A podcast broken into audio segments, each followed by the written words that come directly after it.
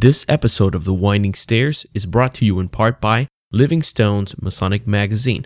Visit livingstonesmagazine.com.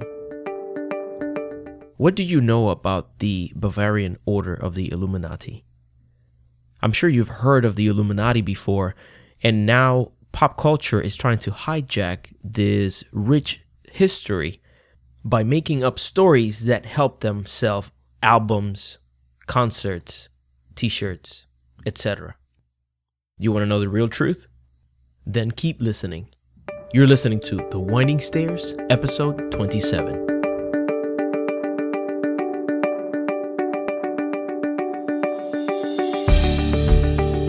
You have arrived at The Winding Stairs, a program dedicated to Masonic education and the art of self-improvement. My name is Juan Sepúlveda, and I'm your host. Thank you for joining me on another episode as we continue our journey up The Winding Stairs. Today we have a special presentation in which I bring to you an interview that I conducted with Brother Josef Wages. Brother Josef is the editor of a brand new book called The Secret School of Wisdom, The Authentic Rituals and Doctrines of the Illuminati. I'm sure you've heard about the Order of the Illuminati many times, and there is a lot of information out there that is completely wrong. And today, I will present to you a conversation that I have with Brother Josef, in which we share the top 5 misconceptions about the Illuminati, among other things. This is an episode that you want to listen to on its entirety and share with anybody who has expressed an interest in knowing more about the truth behind the Order of the Illuminati. Without further ado, here's Brother Josef Wages on The Winding Stairs. We spoke briefly about why the Illuminati is by many people considered to be an evil organization, but we know that such is not the case because the intent was to bring humanity as a whole to a higher standard, to be able to subscribe itself to moral standards and ethical standards that were generally accepted at the time. We touched briefly about the history of the Illuminati, 1770s, but the second misconception that I wanted to get to was that it was still in operations. There is a definite end to the Order of the Illuminati, correct? Yeah, there is. And could you tell us a little bit more about how that came about? Yeah, sure. So I think where I probably cut off at somewhere was the Illuminati. They went along, and Adam Weishaupt kind of got discovered, and there was a lot of negative stuff against them in 1785, and he flees into exile because a lot of their papers were published, and it was kind of a means of shaming them and distracting away from this land scandal that was going on. This the Bavarian elector, a guy named Carl Theodore, he got kind of caught up in a deal where he was trying to exchange land for a title of nobility in Austria, and the public caught wind of it, and so he was deflecting away from it as a means to, kind of keep the public's mind off of this deal. It's like, well, hey, don't listen to me. There's this group right here, the Illuminati. Look, they're doing subversive things. Look at them. Look at them. And so he flees into exile because it wasn't very popular at that point. And so the whole southern Germany gets cut off in 1785. And so the northern parts kind of go on for a little bit from, probably till about 1792, and then as the French Revolution comes along, people embrace the ideals of the French Revolution, like a people's republic, and so the Freemasonry was seen as more of like an aristocratic type thing, and so it fell into decline, and it didn't go away, but so basically Freemasonry proper like that, it kind of goes on the decline, and the Illuminati just get lost somewhere in the mix, and we just lose the trail, and that's the end of them. Yeah, which I'm sure that fuels a little bit of that suspicion that it just fades away into history. So people view that as as evidence that it perhaps went underground, but people read into things however they will. Yeah, and if people will look at a lot of the different books that are out there too, you can follow the trail to, like, there's really one lodge that's still operating this well, there's two. There's Gotha and Weimar, and there's you know, there's two lodges that are still going until about 1792, and then like it just kind of goes silent. So it just you see it like it basically contracts down into this you know couple little lodges running this thing, and that's it. So you know that's all we have really for the Illuminati at about 1792, and then they're done. And you know, for those of you who are watching the live broadcast, or if you're watching the video and you have any questions or any comments about the things that we're discussing, we invite you, if you're on Twitter, find us at Winding Stairs 33 and use the hashtag Illuminati Rituals so that we can follow up the conversation.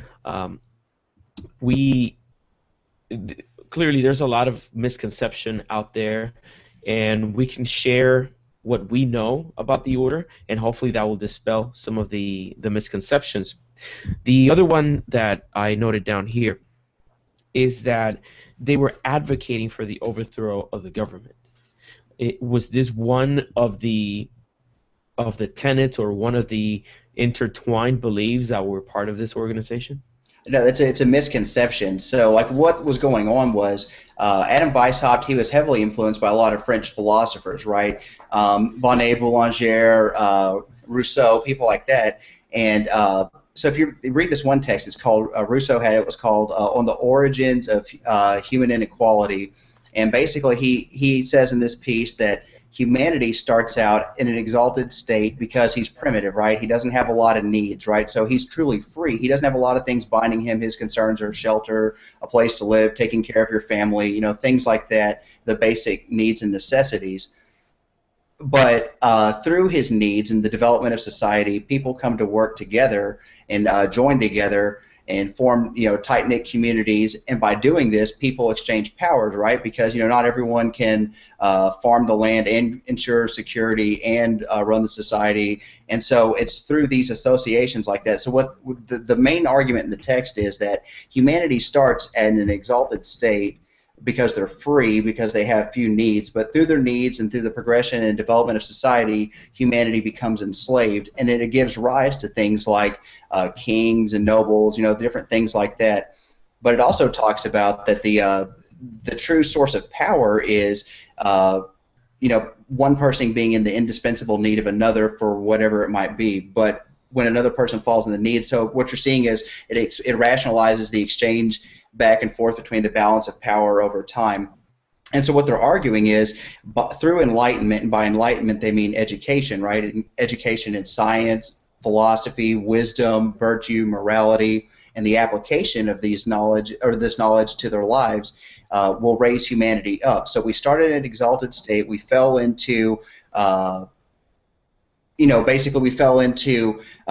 into slavery, and through this education we'll raise ourselves back up. And so what they're, in respect to government, what they're saying is that we won't need a king to look over us, we won't need a father, we'll be able to govern ourselves, right? So this is, it's important because prior to this, you know, the America was the first place really to throw off their monarchy successfully, and why shouldn't they? Because they were so far away, and you know, self-governance makes sense.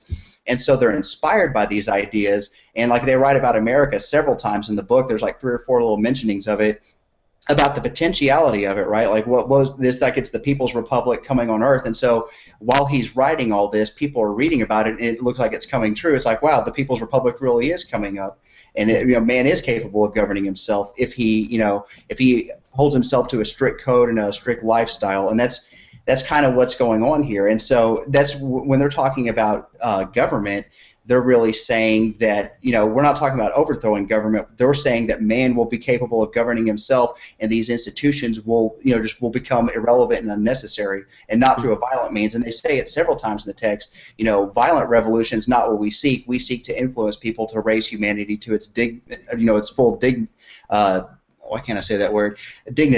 and and they'll basically be able to govern themselves, and that's what's going on. So it's not overthrow the government; it's governing oneself and the capacity for it. That's and that makes perfect sense. And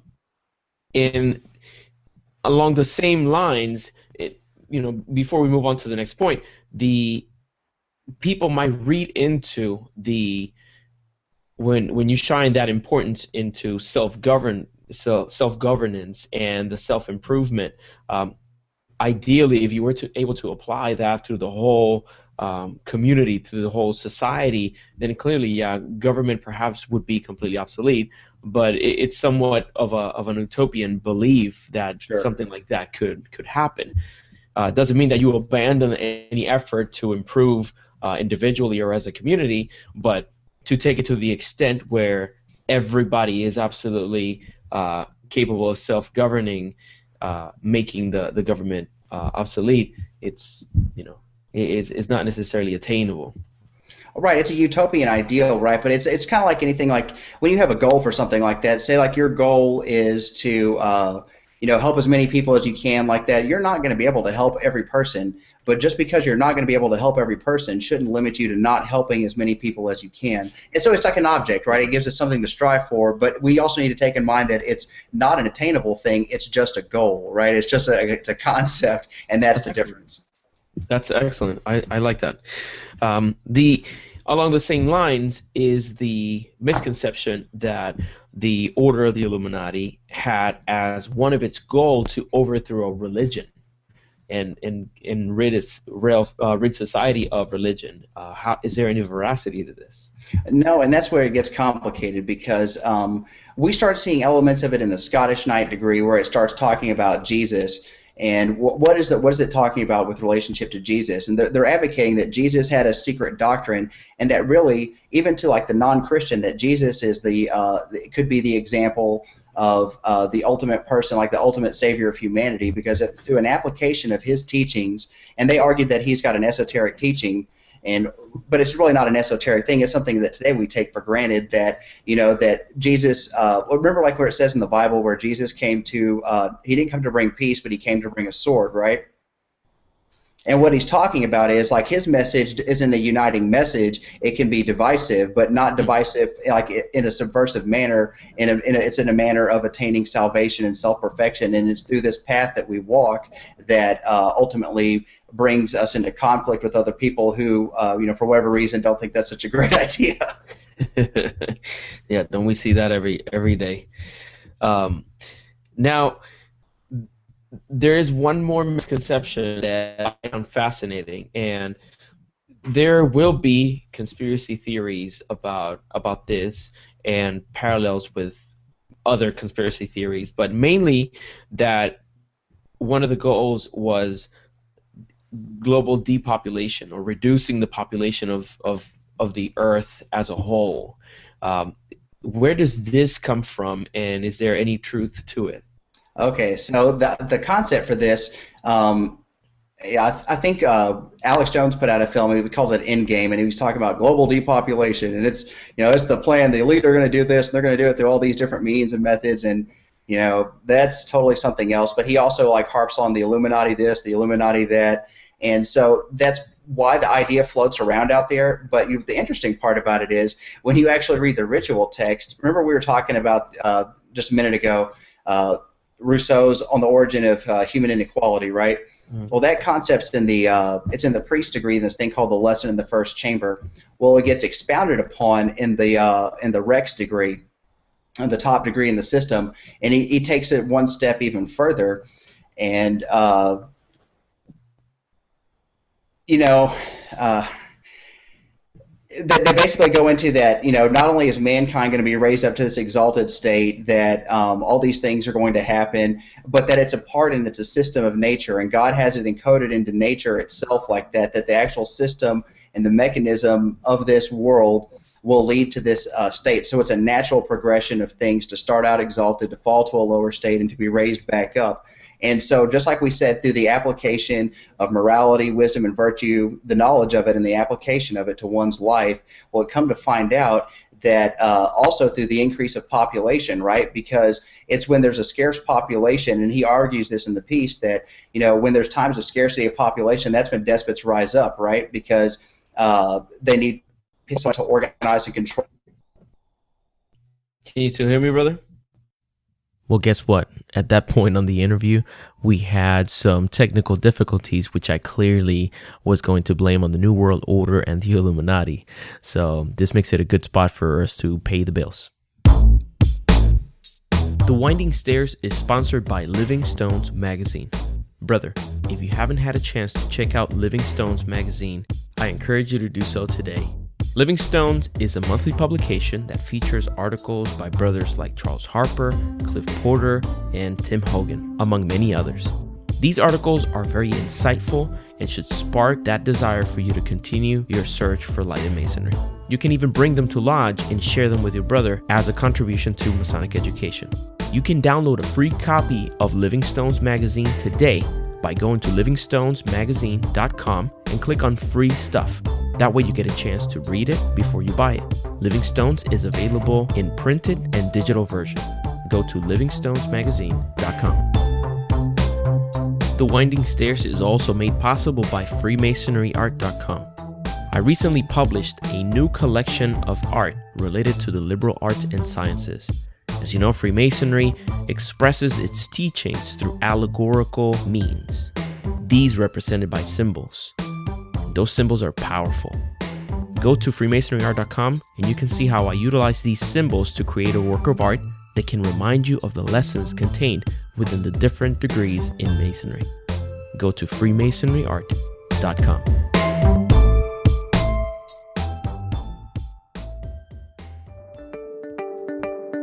I can see that we have Brother Wages back on. Yeah, apparently my computer decided it was a good time to go to sleep. There's an evil hand in this. Juan, they're out to get us. I'm sorry. We will finish this interview. Again, the title of the book is The Secret School of Wisdom, The Authentic Rituals and Doctrine of the Illuminati. We talked about the Rex degree. We talked a little bit about the Priest degree.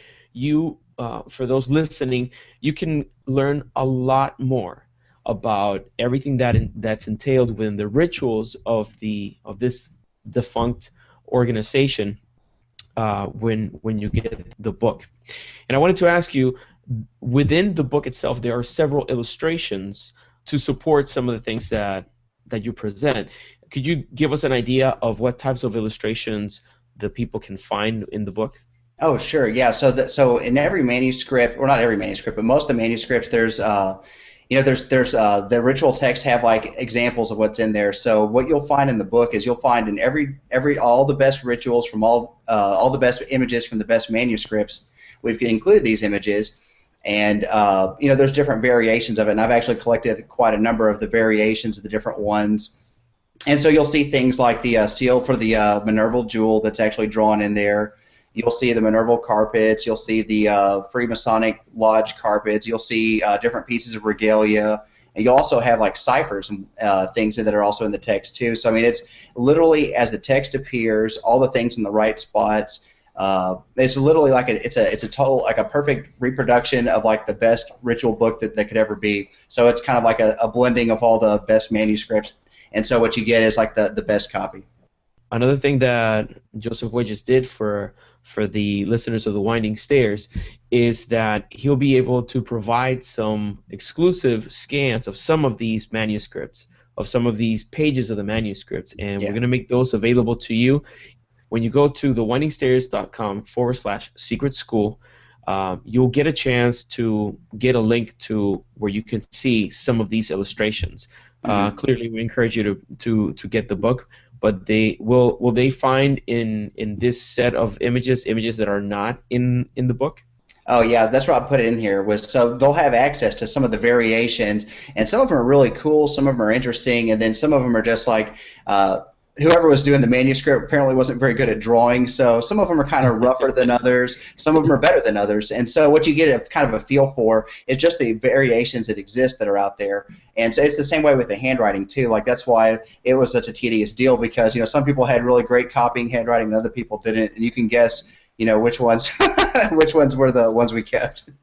That's excellent. But there's one thing that I really like about it, and I've seen most of the illustrations that you'll be able to get by going to that link, and some of these really give you that feeling that you are looking at the actual pages where the man has illustrated or actually written, or it's almost like that connection not to just a text that's written, like this is the actual product of a man's hand and brain. So you're having this connection with someone who back in the 1770s was conceptualizing an order that would keep us talking about them hundreds of years later. I think that's fascinating. thewindingstairs.com/secret-school, and you can put your email there and you'll be able to download those images. There's so much we could be talking about with this. I wish that we'll have an opportunity to speak a little bit more later.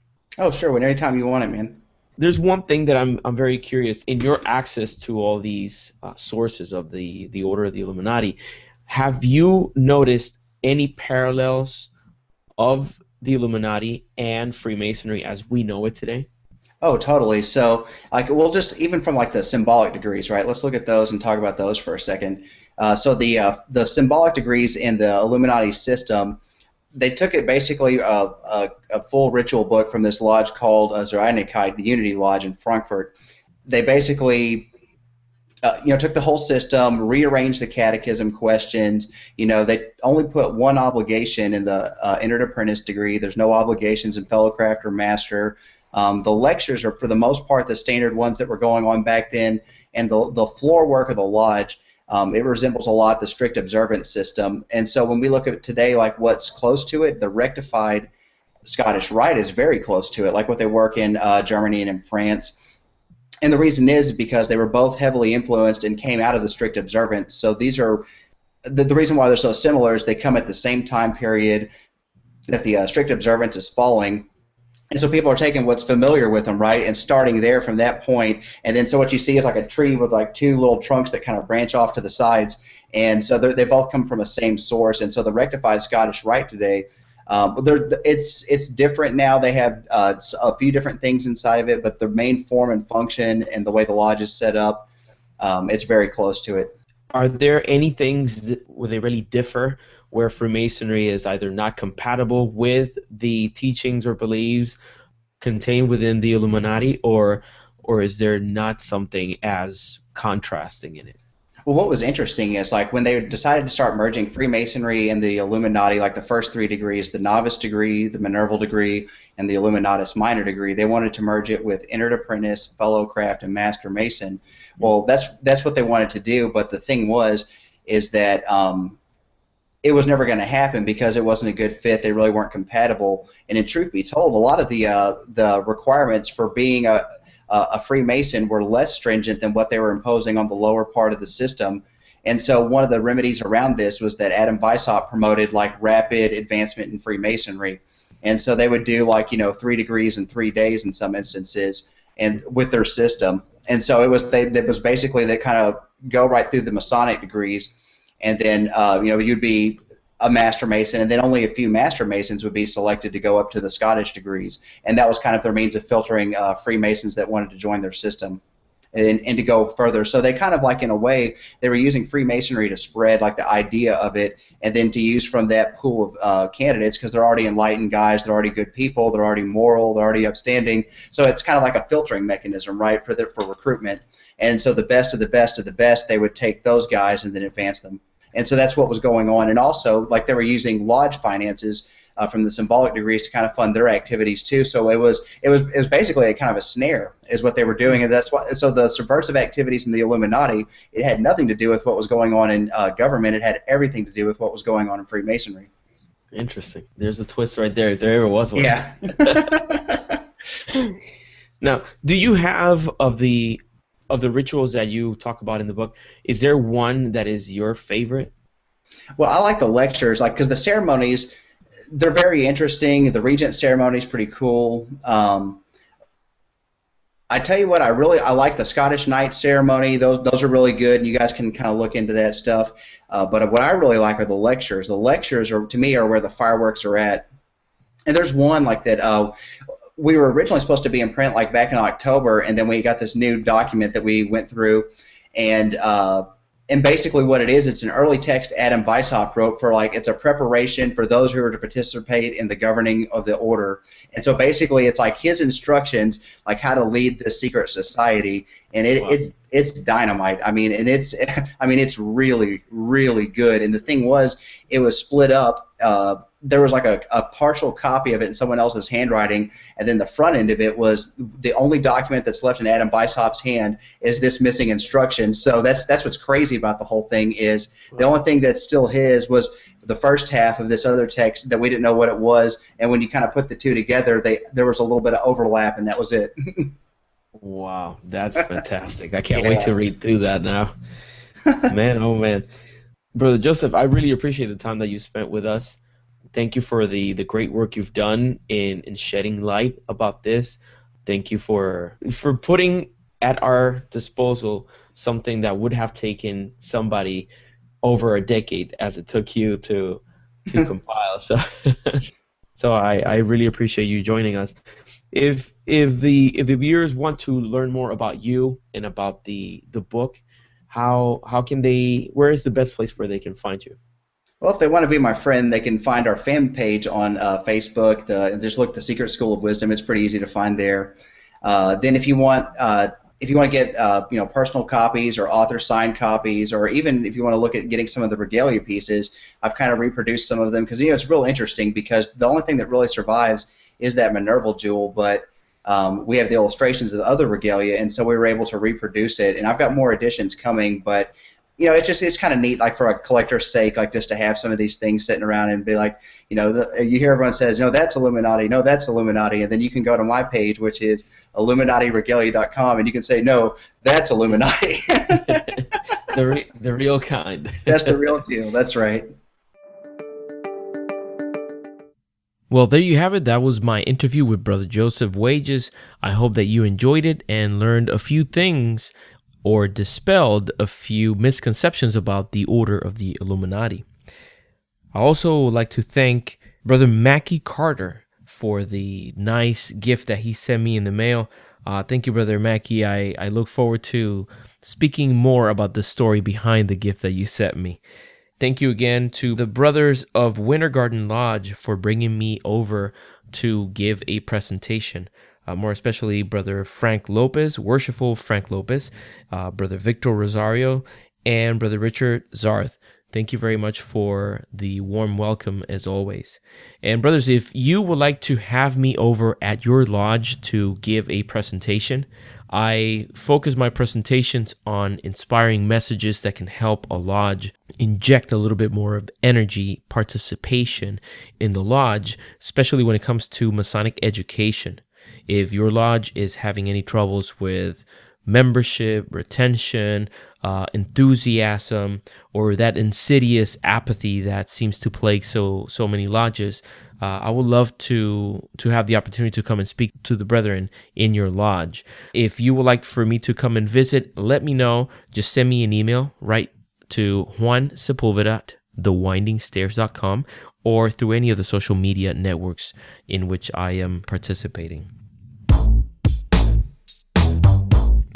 Very special thanks to Billy Mays III of Infinite Third. The great music that you have heard here on this episode of The Winding Stairs is brought to you by Infinite Third. I invite you to go to www.infinitethird.com and check that music out.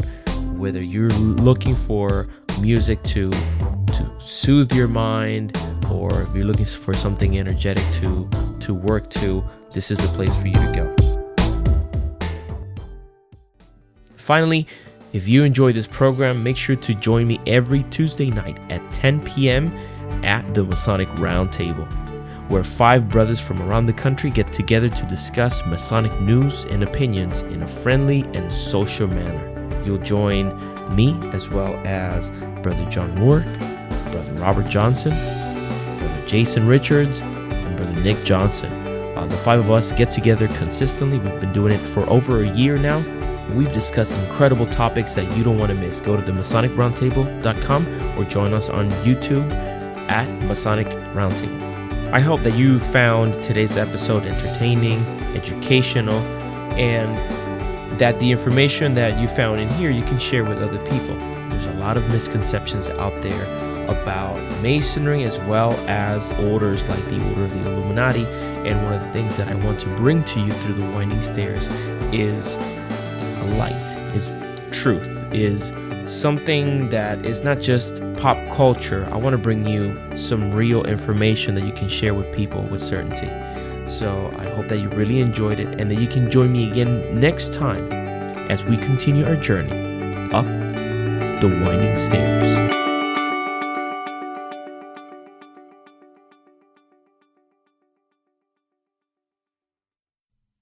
Hey, you still there? Thank you for listening. I really appreciate it. But I know there's brothers out there that are missing out on the things that we are sharing here, and I would love for them to find out about it too. Can you do me a favor? Link our program up on your websites, on the Facebook page of your lodges, anywhere where some of these younger brothers that are thirsty for more information, more light, can get a hold of it. Thank you.